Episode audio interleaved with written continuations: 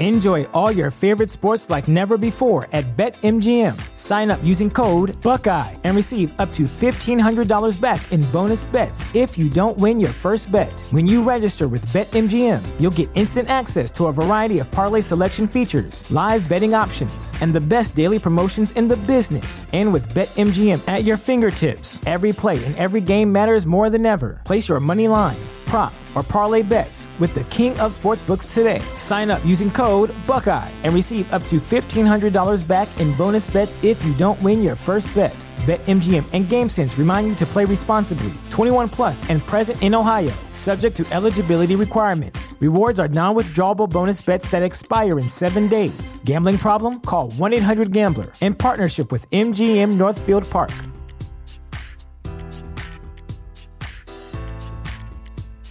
Say goodbye to your credit card rewards. Greedy corporate mega stores, led by Walmart and Target, are pushing for a law in Congress to take away your hard earned cash back and travel points to line their pockets. The Durbin Marshall credit card bill would enact harmful credit card routing mandates that would end credit card rewards as we know it. If you love your credit card rewards, tell your lawmakers hands off my rewards. Tell them to oppose the Durbin Marshall credit card bill. The following broadcast may contain free thinking and open minded discussion, ideas, skepticism, and adult subject matter.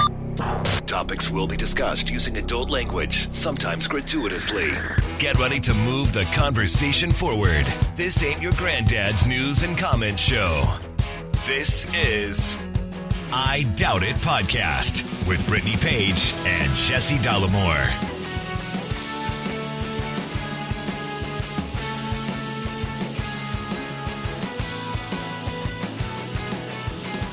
Welcome to the show, everybody. Episode 816 of I Doubt It podcast. I'm your host, Jesse Dollemore, joined today by the lovely, the talented, and indeed the, the scholarly Brittany Page. Everybody. So there's two things that I want to say up front because we typically talk about them in the Patreon mid-roll section, which I'm sure a lot of people just skip, skip, skip, skip to get past.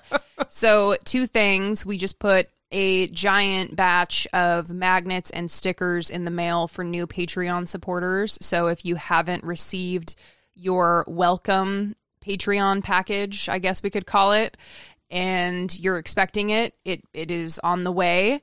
And if you do not receive a magnet or sticker, please reach out to us. We will remedy that.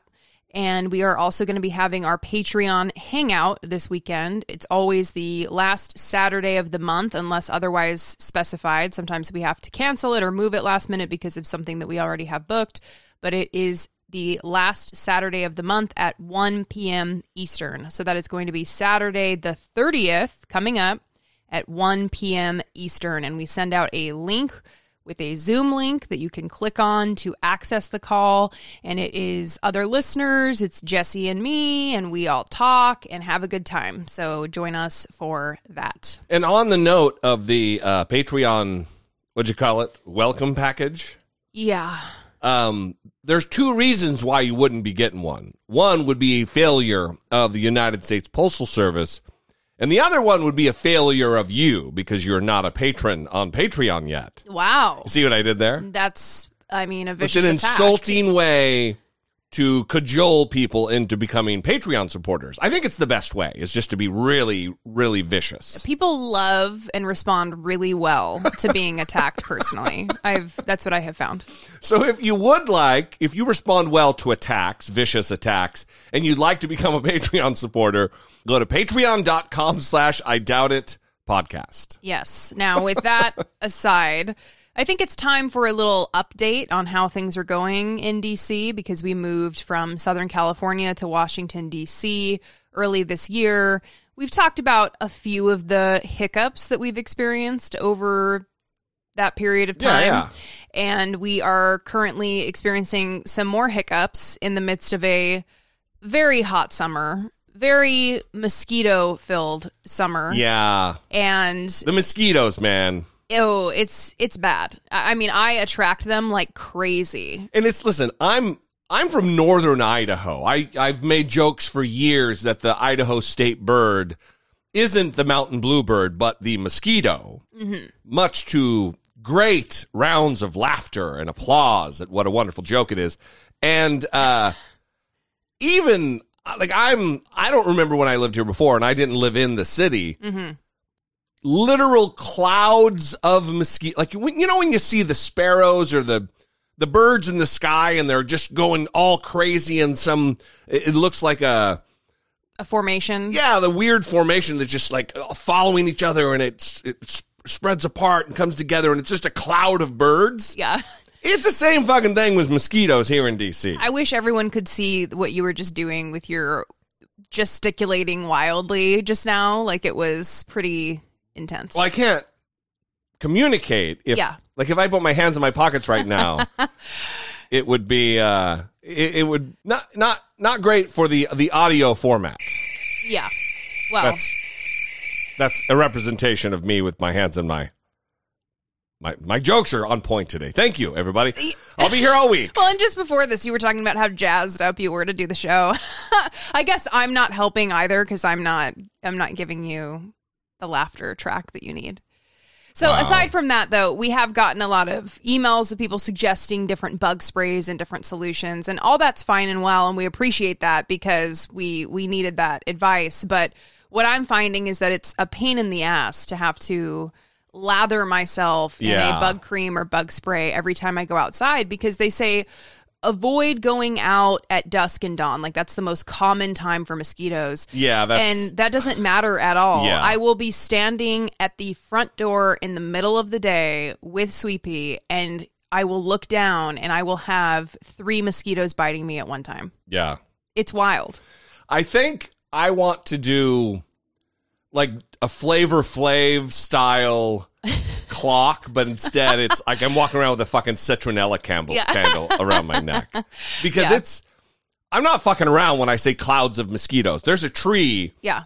many trees out on our block in front of our house, and one of them, it's like a no go zone for Mm-hmm. Sweepy to sit there and take a dump in front of because Yeah. it's just a nightmare for hundreds of mosquitoes doing their bird formation thing while I just gesticulate wildly. Yeah. So one thing we are enjoying is the metro. That's been a nice thing that we have Just started. just discovered, just started doing, and it's really convenient. It's really nice, especially in the midst of 100 degree weather. You can go down there and it's really cool and air conditioned. and that's really nice. It's it it gets you where you need to go quickly and for very cheap. yeah. So I, I've been really enjoying the metro, feeling like I'm a city girl on the metro. Well, I mean, I've, I'm used to. I took the metro you know, 20 years ago when I was a staffer on the hill. I'm Oh. a staffer. I was never a staffer, but worked on the hill and did did the metro thing. But it is. uh I was mocking you when I did that. Was that a mock? Yeah. You really need to work on your mock game. Well, That I was, was fucking weak sauce. I was trying to Oh. steal the bridesmaids. Oh, you Oh, do. you do. All right, stove. I've taken the metro so much. That's what you sounded like. Well, we it's it's strange how our our our maturation process moving to the city Uh-huh. has gone because when we first got here, we fucking Ubered everywhere Yeah. because we don't know the city that well and what places aren't great and what places are okay and what times of the day and you know it's just it's a it's a different environment. Right. And then we we about 3 months in just started walking everywhere, which was fantastic. Yeah. And then now we're, we're we've moved on to the next phase, which is metro time, Yeah. and it's great because we don't have to. Well, one, we don't drive the car very often at all, anyway. Anyway, things we're city people now. Everybody, it's uh the the transformation, the metamorphosis is uh nearly complete. Well, what's funny about that is I remember when I moved to Southern California from Idaho and I got lost on the freeway and I like came home crying and I was like, I can't do this. Yeah, but didn't everything you- is so scary. Didn't you get on and you like drove like somewhere, and you ended up like near L.A. Like you drove for like a half hour and you're almost in Los Angeles. No, I was going to Los Angeles. Oh, that's where you were going. correct. Oh, okay. Yeah. But we don't need to dissect and go any further about how terrible things were in terms of my driving. Listen, this was before you had access to plug in your phone in your car and the map was right there. I mean, I was in a 97 Toyota Tercel and You're making it sound like you were in a horse and buggy. I was I think I was still printing directions with a out with- maybe. with, an atlas next to you, or or as your students used to call it, a map, a, a book filled with maps. Yes. That was a good conversation because the kid was like, Yeah, my parents were telling me that you used to have to drive around with this big book of maps. And I said, Yeah, an atlas. And they looked at me like I was an idiot. And they said, No, like a big book with maps. See, that's you in your '97 Tercel yeah.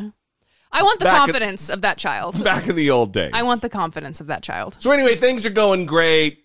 Brittany is a, a big. She's a big metro butterfly. Yes. It's a callback to the metamorphosis Mm-hmm. remark. You're, Comedy is on point today, everybody. yeah. Welcome to episode 816. Let's move on before things really go downhill too quickly and it's uh, irreparable damage has been done to our audience and our reputations. Might be too late. Let's get to some listener communication, but before we do, I want to drop the phone number for you in case you would like to sound off and get your opinion on the record. 657 464 7609. You can also email a voice memo from your smartphone to I doubt it at dollemore.com. Hey Jesse, hey Brittany. Um, I know that the whole birth control bill could not pass, and I was just wondering what you guys thought about because they could put in like different stipulations. Like, I take birth control, yes, because I don't want to get pregnant, but it also helps regulate my mood because mood disorder. If I don't take birth control, I could actually have mood swings. So I was just wondering if you guys thought that there might maybe be a chance that they could possibly have a stipulation where birth control can help people with different mood disabilities and stuff like that. So I am actually really, really like terrified about that. Like, because I don't want to go crazy. And birth control, yes, it helps me not get pregnant, but it also keeps me from going crazy. So, what do you guys think about that?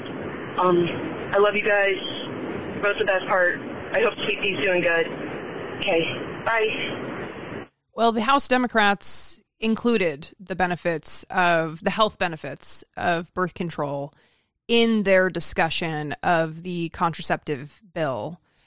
And it wasn't enough still to convince Republicans in the House to vote for it. So it it was part of the debate. It was part of the discussion because it is an important part of the debate and an important part of the discussion. It, it isn't just about giving people power over their reproductive process. Yeah. It is about reducing the likelihood according to some studies of certain cancers of cysts in your breasts and ovaries. It helps lighten your period. It helps you with cramps. It can prevent or help with anemia. It helps with PMS it it has several different health benefits aside from giving people control over reproduction. Yeah. So the, the other thing I would say that I would caution the audience about is you're not you can't bring you can't bring logic to a to a knife fight.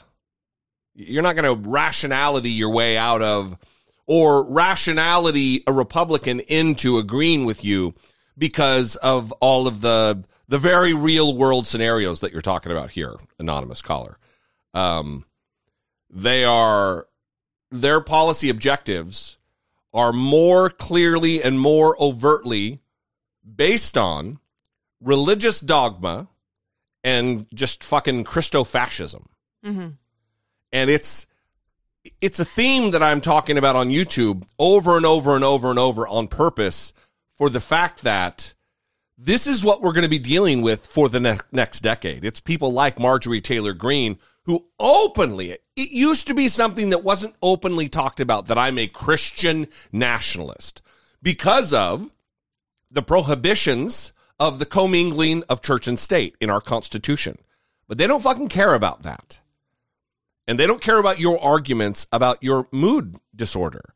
They don't care about arguments about people not wanting to be to get pregnant because the government is not going to help them after a baby is born.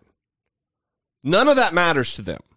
All they care about is their domestic supply of babies and oppressing people who aren't white cisgendered men. Well, and you are starting to see Republicans get more direct and overt about this. I don't know if you saw the clip of the Minnesota candidate for lieutenant governor Matt Birk talking about abortion. And this was a few weeks ago, a few days ago, when the headlines were going around about the 10 year old rape victim that had Mm-hmm. to travel to Indiana. And he was saying that that you keep hearing the rape card being played.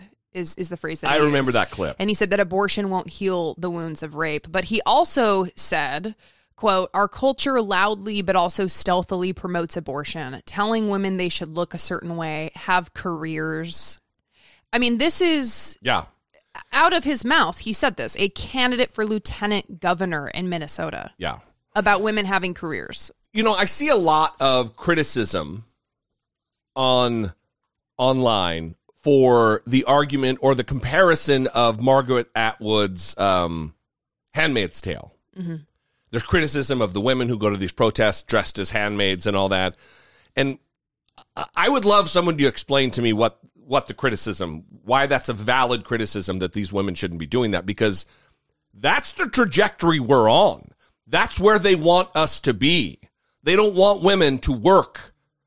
You have many people out there who have influence within the conservative sphere saying that women shouldn't even be voting. We're going back to a time. They want us, they want to drag us back to that time. I'd love for someone to explain to me why Margaret Atwood's Handmaid's Tale is not an apt comparison and not something that we should be talking about and bringing up because I, I don't understand why it's not right the fuck on point. So, one thing for anonymous caller, I guess the hope is still alive that the debate in the Senate can convince enough Republicans to overcome the filibuster. That really is the hope right now. And I'm not sure why, but it, it seems like, based on reporting, that for the marriage equality bill, it looks like it's closer to getting enough Republican support to mm-hmm. pass that, closer than the bill regarding contraceptive access. And I, I don't know how to explain that. I don't know what's happening there. I'm, I'm very, very confused about that. But you have Senator Rob Portman of Ohio that says uh, he's going to co sponsor the Senate's version of the marriage equality bill. And then you have Senator Thom Tillis of North Carolina who says he's probably going to vote in support of Yeah. gay marriage. You have Susan Collins of Maine, Lisa Murkowski of Alaska, who said that they favor protecting marriage equality. So you're having some Republican senators come forward and say, And we need 10 of them.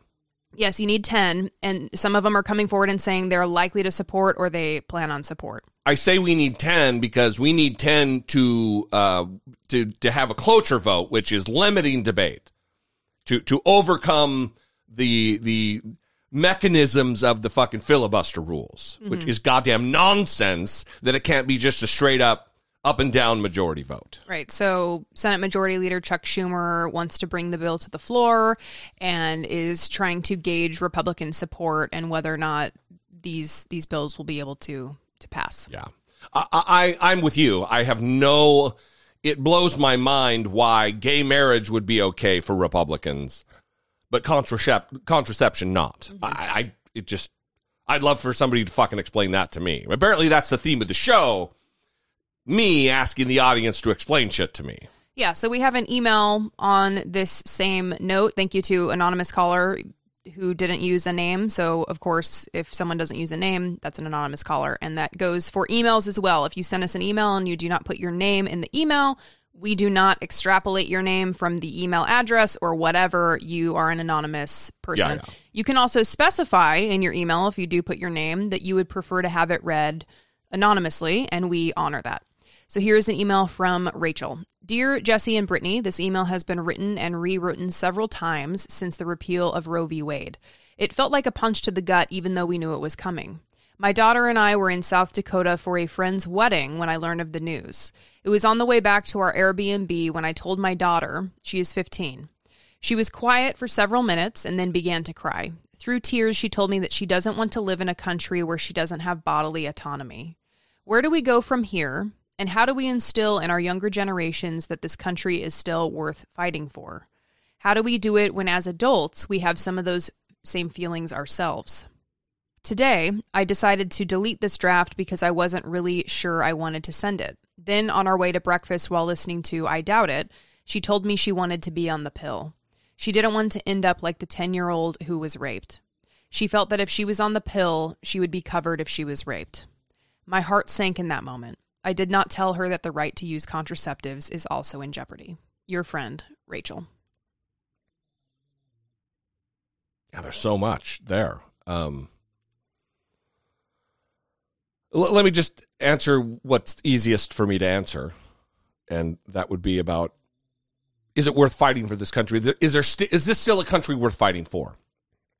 Well, I think the question is also how do we instill, according to Rachel, how do we instill our younger generations that this country is still worth fighting for? Well, you have to accept the premise that it is. and uh, I would say maybe it's not. However, there are people who have the the power, the money, the privilege, the career, the education that they could seek to live elsewhere out of the country, whether that be Canada or some some European nation or wherever, wherever that would be an, an easy crossover, like no language barriers, things like that. But there are tens of millions, if not hundreds of millions of Americans who cannot make that choice, who do not have that privilege. So whether or not the country is worth fighting for, I do not know. But the people who live here who cannot leave, who cannot escape, who do not who do not have that choice, they're worth fighting for. Um and I guess, you know, it could be said that the people are the country and it is it's a that is what the country is, is we the people. So maybe I'm I'm talking myself out of a I don't know. I I, I do believe it's worth fighting for. I do believe that uh, our neighbors and people who don't have it as easy as us uh, are worth fighting for. The people who don't have necessarily the the the political mobility, to, uh, the ability to mobilize and and and um, have their voice be as powerful. Fuck yeah, I'm going to stand in the gap for them. And we are without fighting. We are just it, it's just a it's a given that we are surrendering and giving up the republic giving up the, the country to a republican rule for generations. Because apart from these draconian policies that they're trying to inflict on the people they're also trying to secure power unchecked power through voter suppression and anti-democratic policies. So i'm i feel very sad mm-hmm. for your daughter, Rachel. I feel very sad for all of the the Rachel's daughters out there who are coming of age in a terrible time. Mm-hmm. A terrible time. Well, it's it's hard, I think, to find something to say in response to that because I I keep thinking of different things and then I ask myself, is that trite? I I, I don't Yeah. know. It it just seems like we don't have any other choice to keep fighting, to stay angry, to keep pushing for change because that's how it's going to happen. And and that doesn't mean that you can't feel sad. I mean, sometimes when Jesse and I are planning the show, we're not in the mood to talk about all this Yeah, because it feels hopeless. And then we remember that we don't have a choice. We have to keep pushing forward. We have to keep trying. And it's actually frustrating because sometimes we'll get voicemails from Democrats who are angry with us for saying that we need to vote for Democrats because they point to their ineffectiveness, Yeah. particularly in the Biden administration, and they highlight a lot of the flaws. And that's all fair. We we do that too. We highlight the flaws, we talk about criticism, we do all that. It's very important. But if you are not voting for Democrats, things are going to be much worse not only for Rachel's daughter and the other Rachel's daughters out there, but for black people, for the LGBTQ community, Yeah. for other people of color. So this isn't about you and your frustrations with the Democratic Party. We share that. We have our frustrations too, but we're trying to stave off something that is prepared to grow and get much, much worse Yeah. if the Republicans gain more power than they already have. Yeah. I mean, listen, I I I think it's clear after 816 episodes that I loathe Hillary Clinton. Mm-hmm. Not a fan. Did not want to reward her with power mm-hmm. any more than she's already attained in her life. And I voted for her. I held my fucking nose and I voted for her because I knew what the outcome would be with Donald Trump. And if you're one of those people that say, oh, there's no difference between Donald Trump and Hillary Clinton, shut your fucking mouth. Because we are witnessing the fruit of that outlook. We are harvesting the, the fruit of that particular outlook. We see now, because Hillary Clinton, maybe she wouldn't have appointed uh, the best jurists, in your opinion, to place on the Supreme Court. Maybe not. But it wouldn't be Amy fucking Coney, Coney Barrett or Bart O'Kavanaugh or goddamn Neil Gorsuch. We would still have, right now, Roe v. Wade intact. Now, we would have Roe v. Wade intact along with a pretty feckless Democratic Congress that's not willing to do in years and decades what it takes to codify it into law. We'd still have that. But women in over half the country would have access to abortion. I, and we're rehashing old territory here with the Hillary Clinton thing, but Yeah, but we recently got a few voicemails about this, so I want to address it, and I don't want to play them because sometimes people send us like eight minute long voicemails. Which let me just say right now, we're not playing that on the show. We're not going to play an eight minute long voicemail the voice memo that you send into the show. We're not playing that. Uh, so please stop with that. I mean, get your own fucking show. Get a just- yeah, start, a podcast. Exactly. But people will ask the question how are we supposed to have any power over the Democrats if they know that we're going to vote for them no matter what because the Reb- Republicans are always going to be worse? Okay, we'll deal with that later when people aren't sending us emails about their kids crying because they don't want to be raped and then have no choice in the matter but to have a child when they're 10 years old. Okay, let's worry about whether or not we have power to influence the Democrats Right. at a different time. Well, I mean, people are talking about like remodeling the kitchen while the fucking house is on fire. I don't care what color the cabinets are. The house is on fucking fire. Let's prioritize as clear thinking individuals about what we can do, what we should do, and what things should be focused on right now in this moment of crisis. And we have the ability to do that. We're all thinking people. Yeah. We're able to prioritize different things. Listen, if there is a primary and there's a more progressive candidate, you support that progressive candidate. But if it's a if it's an election with a Democrat who maybe you didn't prefer and a Republican, it's a Democrat. Yeah. That's where we are. And it sucks. Sure, it's not great, it's not ideal, but that's where we are because, because what- things are going to get much worse. imagine being in the voters booth in the ballot box whatever the fuck and you've got rachel's daughter in there with you who what are you going to do sorry sorry kid i'm angry at the democrats your fears of rape and possible pregnancy and the inability to to obtain an abortion nah not as important as my grudges with the the American political landscape right now. Right. Fuck you and your selfishness. Yeah. And I don't think I'm speaking to many people out there. Yeah, But you know, the think so. message needs to be needs to be out there. Yeah. So thank you for the call and the email. I know that those were not the lightest topics to begin the show, but this is what we do. This is important. And Yeah. if you had a thought that came up as you were listening to the anonymous listeners' voicemail. If you had a thought that came up when you were listening to me read Rachel's email, please send us an email or a voice memo, but do not make it eight minutes long. 657 464 7609 or I doubt it at dollemore.com. I Doubt It is a listener supported podcast. Support comes from our most loyal, engaged, intelligent, and good looking listeners just like you via Patreon.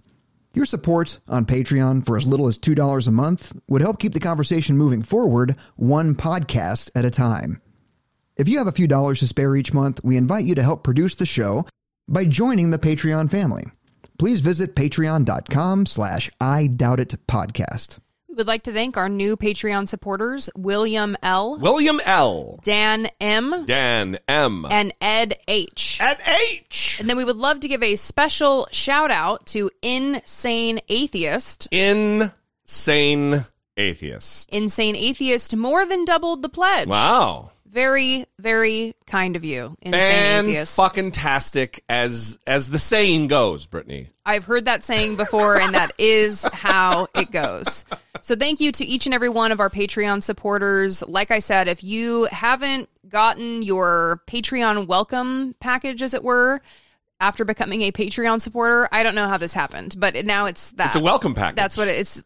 It's a tiny envelope with a magnet and stickers in it, but it, we're calling it a welcome package. Don't get excited. Do not expect too much. Okay? You open it up and it's like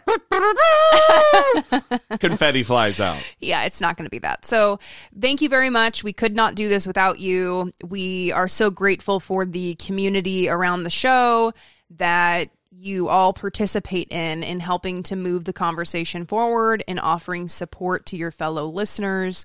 We so appreciate that and we're we're grateful to each and every one of you. So, thank you for supporting the show.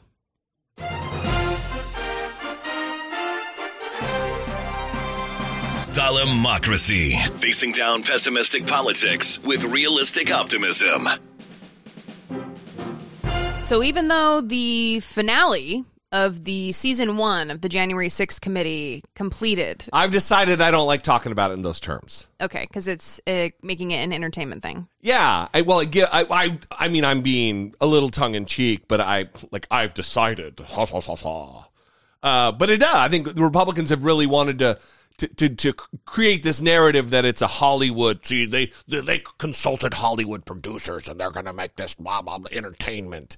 And I don't know. Okay, so Just makes me feel bad inside. the final committee meeting of the January 6th has concluded, and they are not done releasing new material. And through Twitter, they are releasing new material. The latest is this clip of various Trump officials, like Ivanka Trump, Trump officials, just his family basically is in this clip. Ivanka Trump, Jared Kushner, talking about, again, this statement of healing that was constructed after January 6th. They talk about it as though they started kind of workshopping what this statement was going to look like the evening of January 6th. And what they haven't shown, and what is new about this information from the January 6th committee, is Donald Trump's handwritten notes on this actual statement, which shows where his head was at and what he actually wanted to say. I'm not sure when those conversations began because they could have started early the next morning, but I believe um, they started um, that evening, on the evening of the, the 6th. I thought we should give the statement on the 7th and obviously move forward on transition. I, I sat with her. I spoke to Miller uh, about trying to put together some draft remarks for Jan 7 uh, that we were going to present to the president to try to say. Uh, we felt like it was important to further call for de escalation. From what I understood at the time, and from what the reports were coming in, there's a large concern of the 25th Amendment potentially being invoked, and there were concerns about what would happen in the Senate if it was, if the 25th was invoked. So the primary reason that I had heard, other than, you know, we did not do enough on the 6th, we need to get a stronger message out there and condemn this. this otherwise, this will be your legacy. The secondary reason to that was you know, think about what might happen in the final 15 days of your presidency if we don't do this. There's already talks about invoking the 25th Amendment. You need this as cover. do you recognize what this is? It looks like a, a copy of a draft of the remarks for that day. Um, and as you can see throughout the document, there are lines crossed out. There are some um, there's some words uh, added in. Do you recognize the handwriting? It looks like my father's handwriting. In my view, he needed to express very clearly that the people who committed violent acts, went into the Capitol, did what they did, should be prosecuted and should be arrested. It looks like here that, that he crossed out uh, that he was directing the Department of Justice to ensure all lawbreakers are prosecuted to the full extent of the law. We must send a clear message, not with mercy, but with justice. Legal consequences must be swift and firm. Do you know why he wanted that crossed out? Uh, I don't know. And that needed to be stated forcefully. They did not represent him or uh, or, or the his political views in any form or fashion. He also has crossed out, I want to be very clear, you do not represent me. You do not represent our movement. Do you remember, do you know why he crossed that language out of the statement? I don't know. Can you describe a little more for me about what Mr. Kushner was asking you to do? I don't remember if it was a video message or a speech he was going to give or something, but um, I know people were deciding like what he should say or what he should do, and then um, he knew since I'm always with him that hey, if he asks your opinion, you know, try to nudge this along. This will help everything cool down. So that's what I did. Nudge it along in what way? What does what does that mean? To make sure he give delivers this speech or whatever it was. I don't know if it was a video or a speech or something. It was either it was it was within a few days of after January 6th. Was the implication that the president was in some ways reluctant to give that Yeah. speech? Yeah. Okay, what do you base that on? The fact that somebody has to tell me to nudge it along.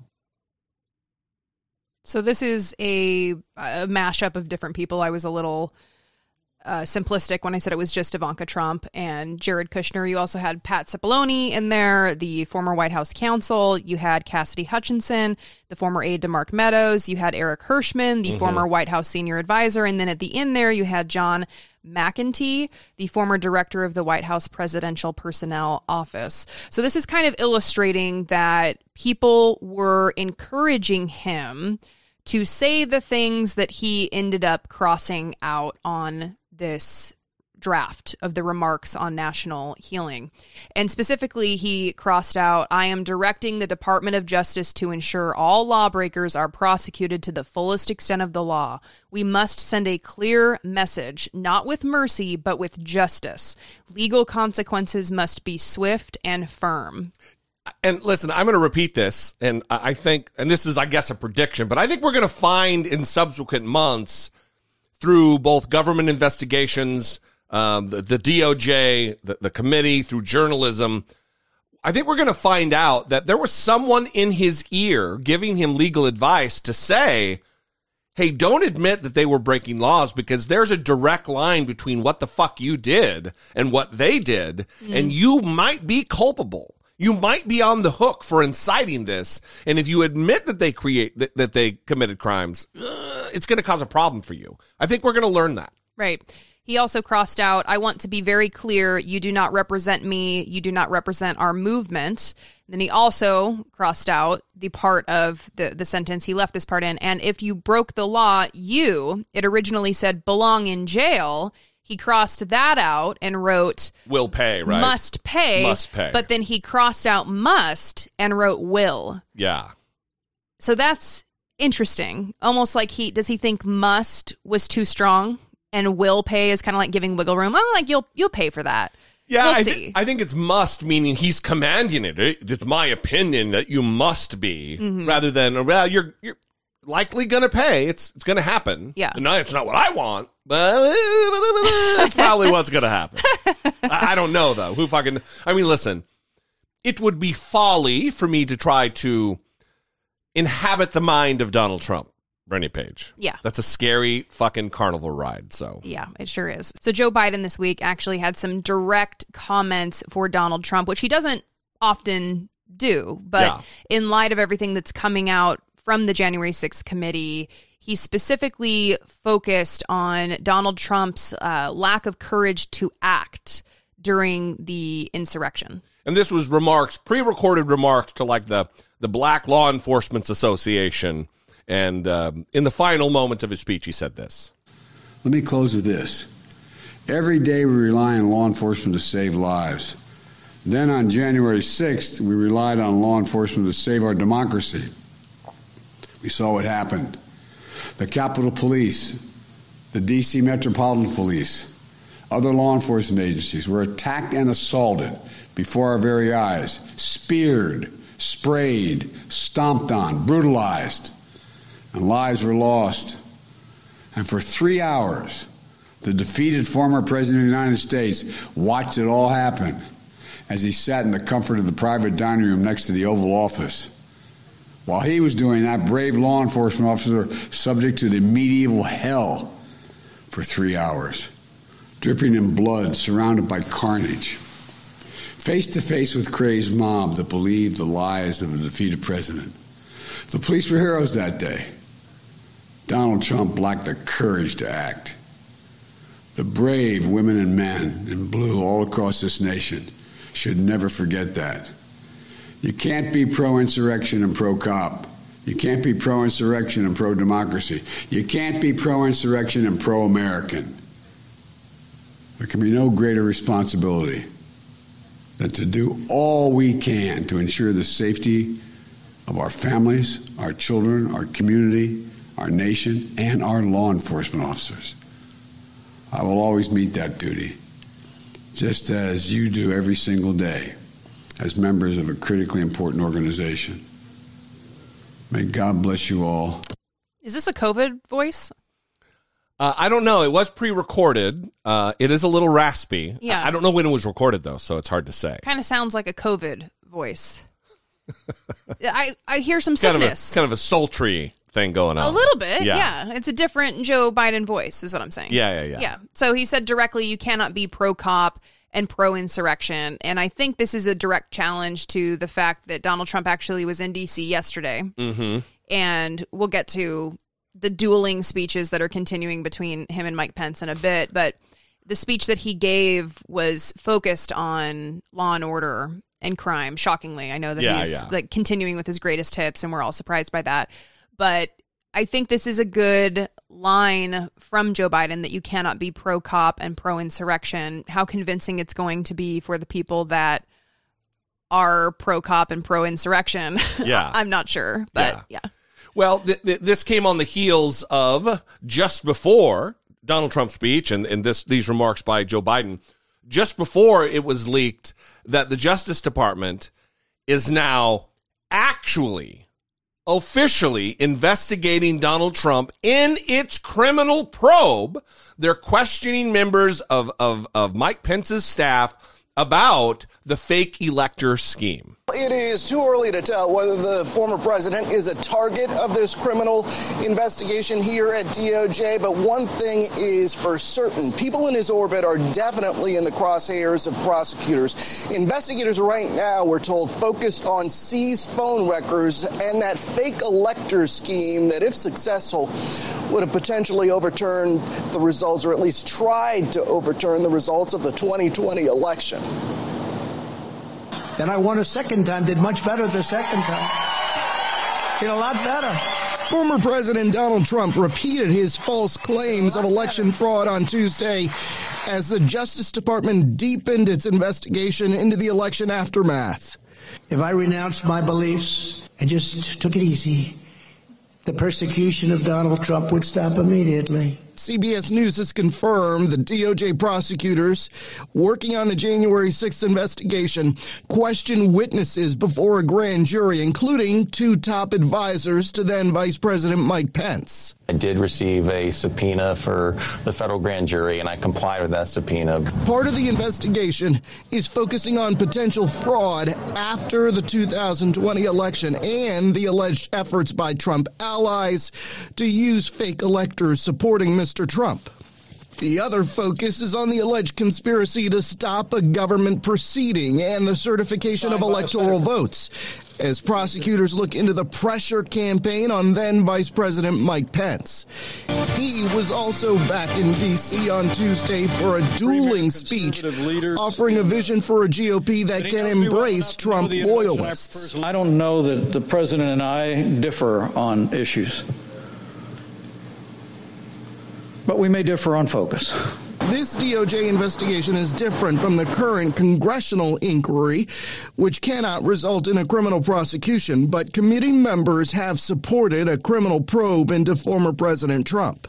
I sure as hell hope they have a criminal investigation at this point into Donald Trump. In an interview with NBC News on Tuesday, Attorney General Merrick Garland said that no one is above the law. We intend to hold everyone, anyone who was criminally responsible for the events surrounding January 6 for any attempt to interfere with the lawful transfer of power from one administration to another accountable. Almost daily now, the AG is peppered with questions about whether he could indict or charge a former president. It is a weighty decision, and it would be unprecedented. In the past, the former president has denied any wrongdoing. Gayle. All right, Jeff, thank you very much. So, we previously knew that the Justice Department was looking at the conduct of John Eastman, Rudy Giuliani, other people in Donald Trump's orbit, but we did not know, and what is new about this reporting is the interest in Donald Trump's actions specifically. Asking specific questions about Donald Trump in grand jury. And the review of senior aides for Donald Trump and their phone records. That's new. Yeah. And that's big. Yeah, it means there's because it's not just like, oh, hey, if you can give me those records, that would be great. The, the grand jury issues subpoenas, and you, it's there are copious amounts of subpoenas that are sent out by each grand jury, and th- this is just part and parcel to that process, and it's this is not a good day for Donald Trump, and this is why he's coming to D.C. to do speeches. He's picking up the the pace of his um, rallies. He's he's hastening his run for office in hopes that it will extricate him from investigation, indictment, and criminal prosecution. Well, and going back to your comments at the beginning of the show about how you can't reason your way out of certain Republican yeah. policies or their logic. Donald Trump, again, focusing on law and order and crime, but he has spent years attacking the Justice Department and the FBI. So in his speech in DC, he was focusing on how we can respect the police again, how they need to be restored to how they were held up in society and respected when he's attacking the Justice Department and the FBI because they attack him. But according to this reporting from Washington Post, one person familiar with the probe said that investigators specifically are seeking to understand, at a minimum, what Trump told his lawyers and senior officials to do. So they are looking directly at what did Donald Trump say? What did he Yeah. tell? What did he direct people to do? What were his actions specifically? Yeah, and listen, and it just I, this goes unsaid, but it's not going to go unsaid. I'm going to say it. Uh, it strains logic and reason to assume or, or to assert that people like Rudy Giuliani and others were acting independently of the will of Donald Trump. That they're just out there going rogue. No. Donald Trump was in on the decision making. He's the tip of the spear. He's the one calling the shots, and they don't act without his absolute approval. Right. So, in the midst of all this, Donald Trump, we know, is likely going to be announcing his candidacy. Wait, wait, wait. Are you your your intro in the next clip? Yeah. Let's go back for just a second. Did you hear Mike Pence say there's no difference between me and Donald Trump. We just have different approaches, or whatever the fuck he said. Yeah. We're going to get to that in depth too. Oh, is that is it coming up? Yeah, All right, good. so- Because I didn't want to pass on that. So don't worry, we're going to get there. So, in the midst of all of this, we are aware that Donald Trump is going to be, or is planning to, announce his candidacy before the midterms, likely. And so he is making appearances, having dueling rallies with Mike Pence, because Mike Pence is also kind of workshopping whether or not his boring ass is going to announce a candidacy for president. And Donald Trump and Pence, again, after they had dueling rallies in Arizona, had dueling speeches in D.C. Former President Trump is back in the nation's capital for the first time since leaving office. His address at the America First Agenda Summit is expected to be a major policy speech. Mr. Trump's speech comes just hours after his former running mate touted his own agenda for the Republican Party. Mr. Pence's speech at the Young Americas Foundation focused on his freedom agenda and moving the GOP forward. I came today not to look backwards, but to look forward. Truth of the matter is, now more than ever, conservatives need to be focused on the challenges Americans are facing today and offer a bold and positive agenda of solutions for the future. CBS News political correspondent Caitlin Huey Burns joins us now with more from Washington. Caitlin, always great to see you. So, what stood out to you the most from Mr. Pence's speech?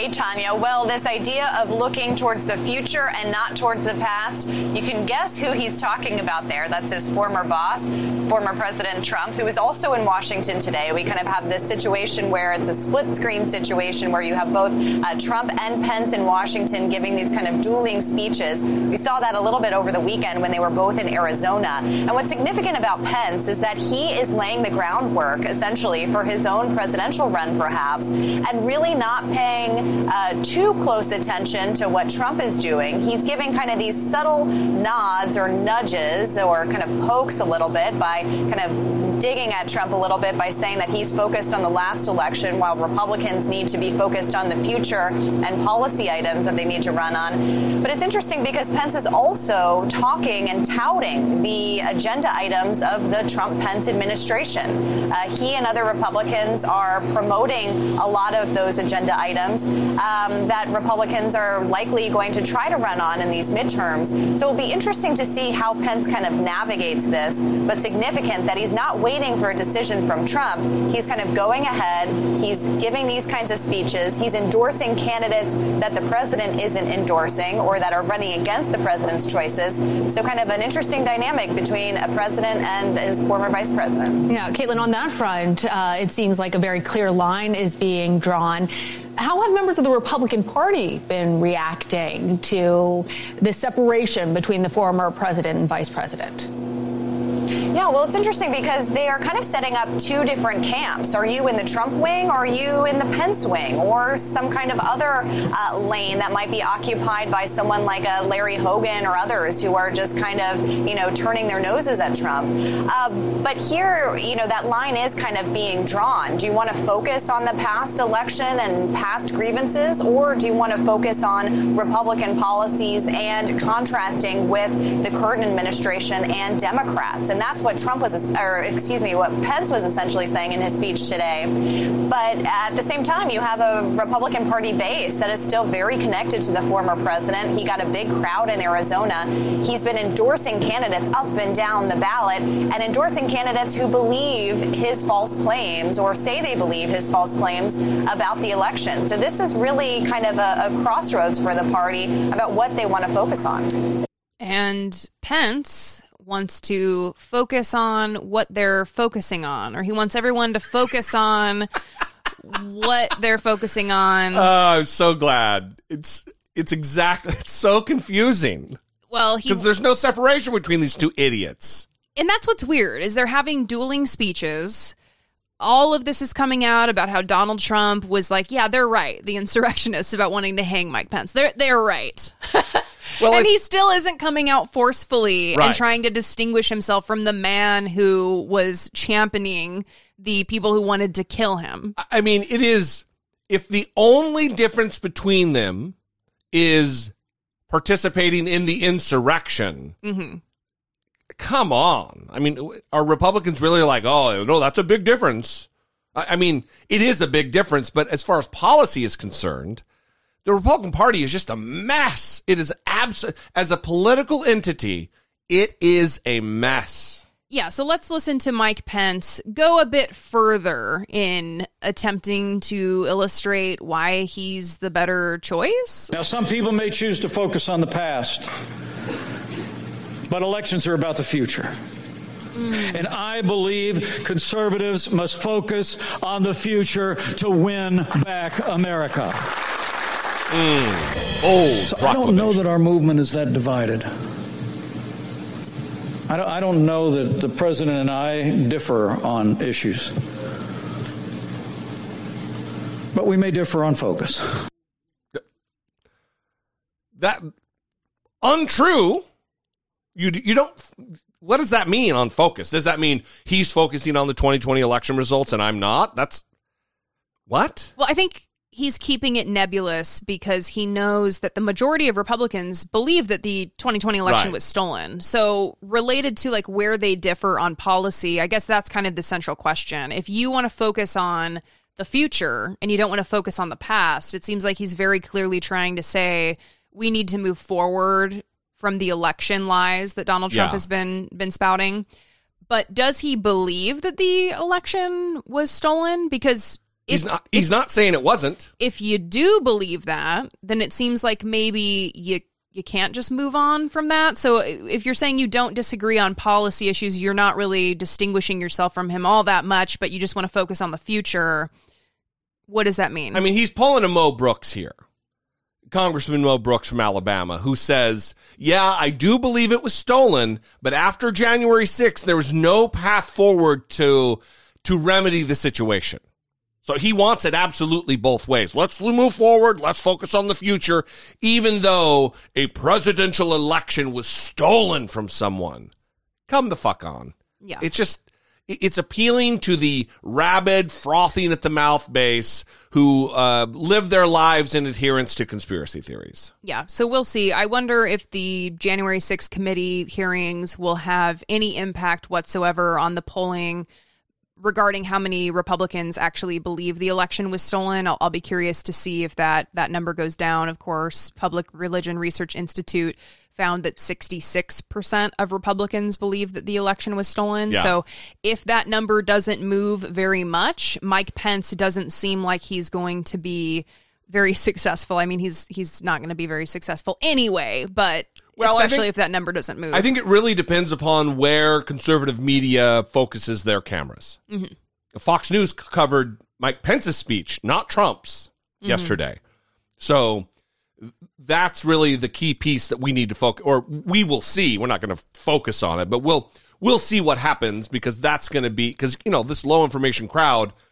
They talk about doing their own research, but really it's either going to Newsmax or or Fox News. That's true. That's a good point. I will say that my discounting Mike Pence and his success so preemptively is based on polling of Republicans' preferences regarding presidential candidates. And I'm not just talking about Turning Point USA being polled, the attendees Yeah. at Turning Point USA, where it was 80%, I think, of, of the attendees at Turning Point USA wanted Donald Trump. I'm talking about like CNBC's poll, I think from yesterday that just came out, where they found it was for sure over 40% that wanted Donald Trump. I think it was closer to 48%. And then you had like 25% that preferred Ron DeSantis. So Ron DeSantis seems to be in the number two spot after I- Donald Trump. When I talk about the the, the battle between uh, Pence and, and and Trump and the attention and where it goes, I I'm not asserting in any way that Mike Pence is going to be the nominee at all. Mhm. He's gonna he's a fucking flash in the pan. Absolutely gonna go. It's gonna be some other more radical, more media friendly character who gets sound bites and shit. Mike Pence is a milk toast douche.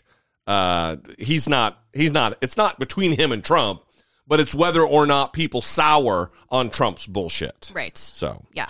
Anyway, we'd love to know what you think. 657 464 7609. There you can leave a brief, brief voicemail. You can also email us a voice memo from your smartphone to I doubt it at dollemore.com.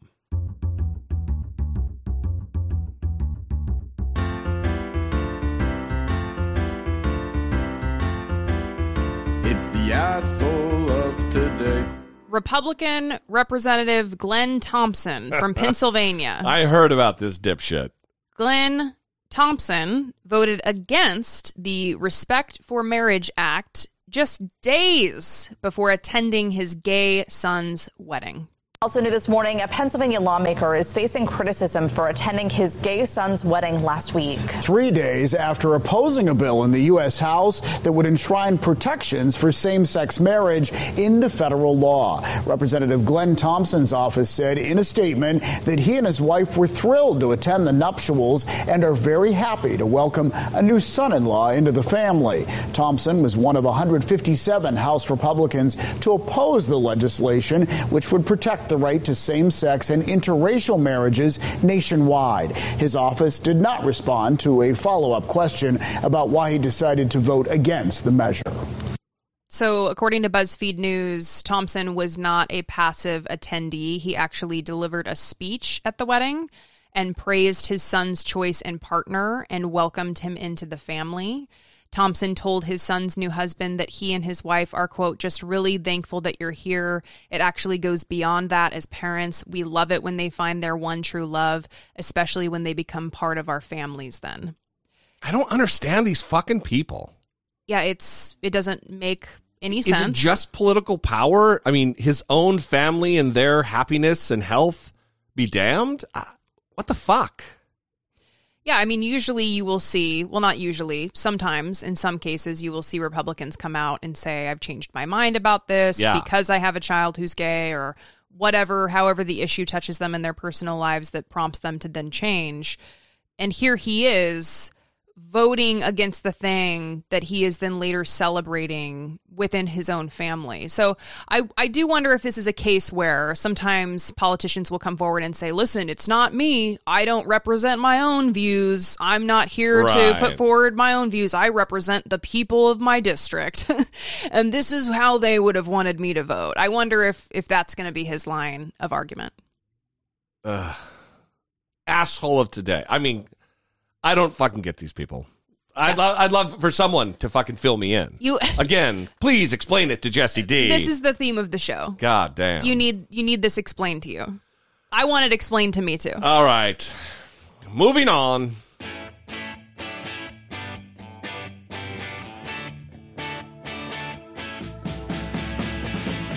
Taking care of biz. It's a good one. Sandy Hook families. Yes. The Sandy Hook families. Well, before we get there, I had an asshole of today runner up that I just want to quickly mention. Oh, yeah, please, the, please. The CEO of Honorable mention. The CEO of Raising Cane's, Todd Graves, bought $100,000 in lottery tickets for his employees because apparently the jackpot is huge. It's like over a billion dollars. yeah, well, he bought the tickets before it was a billion dollars, so he wasted $100,000. Oh, so he he didn't learn this morning that it was a billion, and then I mean, still that would be stupid. But he, so he spent a hundred thousand dollars and then didn't win anything. I mean, it's a lottery, so that's not surprising. Yeah, yeah, yeah. But yeah, there's better ways. And why did he? Why did he? He bought them for the employees. Yeah, yeah. There was, I think, one for each employee. So is he? Maybe we'll just say it's an adjacent to asshole today because maybe he's not an asshole. He's just a dumb fuck. Well, it's that money could have been spent. It's the dumb fuck of today. That money could have been spent in a way that would have been not wasted, for example. Yeah. And that would have been nice. But here we are with $100,000 being wasted on lottery Here- tickets. Here, here we are. Okay, so back to the Sandy Hook families. Alex Taking care of biz. Alex Jones is continuing his court case, and the Sandy Hook families have given a number to the jury. They want $150 million from Alex Jones. Opening arguments began today in the first of several trials involving parents of the children murdered at Sandy Hook Elementary School and conspiracy spreader Alex Jones. In October, Jones was found legally responsible for the false claims he made about the killings. Today, the lawyer for the plaintiff said they are now seeking $150 million in damages. Now, that is a huge verdict, to be sure. but it is one that will do justice to the level of harm done in this case. Harm that was done to the parents of grieving parents of murdered children who have had to endure for 10 years the most despicable and vile campaign of defamation and slander in American history. Well, today, Jones's lawyers claim that thousands were questioning the shooting, not just him, all because of what he called, quote, bad coverage, unquote, by the mainstream media. The mass killing occurred 10 years ago this December in Newtown, Connecticut. Six adults, 20 children were murdered. Joining me now is the New York Times' Elizabeth Williamson, who has been covering the trial from Austin, Texas. She's also the author of Sandy Hook, an American Tragedy and the Battle for Truth published earlier this year. You've been following, Elizabeth, this story and the consequences of Alex Jones's lies about the Sandy Hook uh, shootings for years. What stood out to you in court today? Hey, Anderson, thanks for having me on. I think what stood out to me is that this is the first time that we have heard a dollar figure attached to the suffering that these families have gone through after Alex Jones began spreading lies about Sandy Hook, that it was a government hoax in service to gun control. So this is an attempt to sort of, you know, put a material value on what they've gone through as that sort of secondary trauma after the uh, shooting itself. The 150 million dollars in damages, 75 million of that represents one dollar from each person who didn't believe the shooting occurred because of false information pushed by Alex Jones. That's what the lawyers are saying. I'm wondering what the reaction from Jones was when that number was set in court. He was visibly unnerved by that. Um, it's kind of a compl- complicated formula that the lawyers came up with after Monday when his, Jones's own lawyer um, suggested that they might seek a single dollar in damages. Um, and he extended this argument that the parents' loss of their son, Jesse Lewis, was so enormous that anything Jones could have said or done was just sort of paled in comparison. So this motivated the lawyers to say that for, you know, they cited a, a poll in which a quarter of Americans shortly after the shooting believed that Sandy Hook was either definitely or possibly possibly faked. And so that's 750 million Americans. So they came up with a formula that would make Jones pay a dollar for the reputational damage and the emotional damage that he inflicted um, by convincing that many people that the shooting was faked. So this is reporter Elizabeth Williamson talking with Anderson Cooper on CNN. She's written a book about Sandy Hook and she's followed the case for a long time. And she says that the proposed judgment here is equivalent to about three years worth of $50 million in annual revenue that Alex Jones has earned from selling his supplements and whatever else he's selling over on his conspiracy show. So fifty million dollars in revenue per year. So so she believes that the money is there. That this is something Yeah. that he he would have is one hundred and fifty million dollars to pay the Sandy Hook families after after he learned this and you, you heard her say that he appeared unnerved when he heard this number he went out and actually held a press conference afterward and was admonished by the judge because apparently it was within close proximity to the court and the jury could be affected by something like that influenced by something like that he called this constitution destroying he has been putting duct tape over his mouth talking about the first amendment of course making himself Right. making himself out to be the victim in this case so i, I think it's good for the Sandy Hook families. I mean, they have been through hell for years because of what Alex Jones has done to them by creating these individuals who then seek them out, harass them. Yeah, the Pozner family, just just the Pozner family has had to move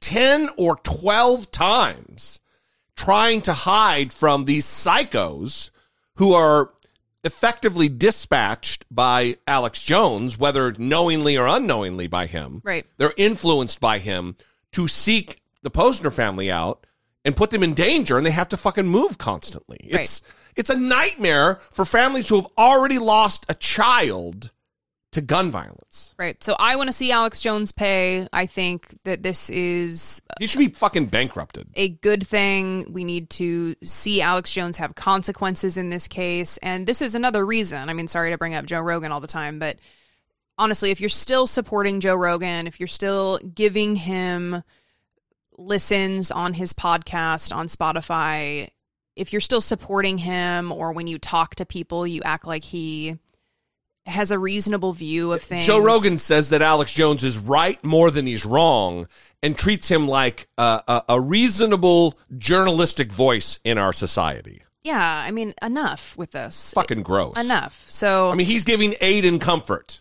to Alex Jones. Yeah. So taking care of Biz, Sandy Hook families for pushing forward through all of the harassment and terror that Alex Jones has inflicted on them. And an alternate alternate assholes of today would be both Alex Jones and a little, little bonus uh, Joe Rogan. You know what's nice? Instead of being overwhelmed by the number of assholes of today that we could have, I think I just want to be overwhelmed by the number of taking care of biz segments that we could have. Yeah, that's, so that's why- what I want. The audience should also call in to educate me about that. That's a good time. anyway, we love you guys. We appreciate you very much. We would invite you to help support the show, help produce what we do here. You can go to patreon.com slash I doubt it podcast, pick your tier, and then await with bated breath your welcome package. Great. Anyway, we love you. We'll see you next time. Until then, for Brittany Page, I'm Jesse Dollemore, and this has been I Doubt It.